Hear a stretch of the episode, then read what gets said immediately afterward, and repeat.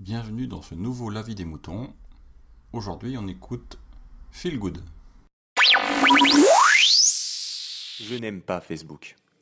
Picabooks vous dira que c'est pour des raisons de confidentialité ou un certain mépris du peuple de la part de Zuckerberg, et je serai d'accord avec lui.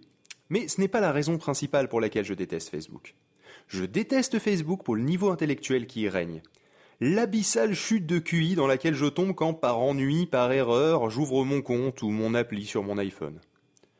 Quand je vois les discussions qui s'y déroulent, je me dis que les bars PMU avaient au moins l'excuse de l'alcool. Entre les propos racistes, les raisonnements stupides ou tout simplement insipides, les photos des nourrissons, je ne comprends pas Facebook, je ne comprends pas son apport à l'humanité. Alors, je me pose la question, pourquoi les gens y vont? Eh bien, je me dis que c'est sûrement parce que tout le monde y est. Souvenez-vous, avant, avant les groupes Facebook, il y avait des forums, des blogs, des newsgroups. Pour donner des nouvelles, on envoyait un mail, on envoyait un SMS ou on appelait les gens qu'on appréciait au lieu de lancer des nouvelles comme on lance des bouteilles à la mer. On réfléchissait aux moyens, et donc on réfléchissait au message et à la pertinence de ce message. Et c'est là que Facebook a changé notre rapport aux gens. On a plus d'amis, d'amis Facebook, mais on a moins de relations d'amitié. On donne plus de nouvelles, mais on ne prend plus le temps de savoir si cela sera pertinent. Au fond, ce n'est que Facebook. On ne réfléchit plus avant de poster un commentaire. Au fond, ce n'est que Facebook. On ne relit pas pour corriger ses fautes.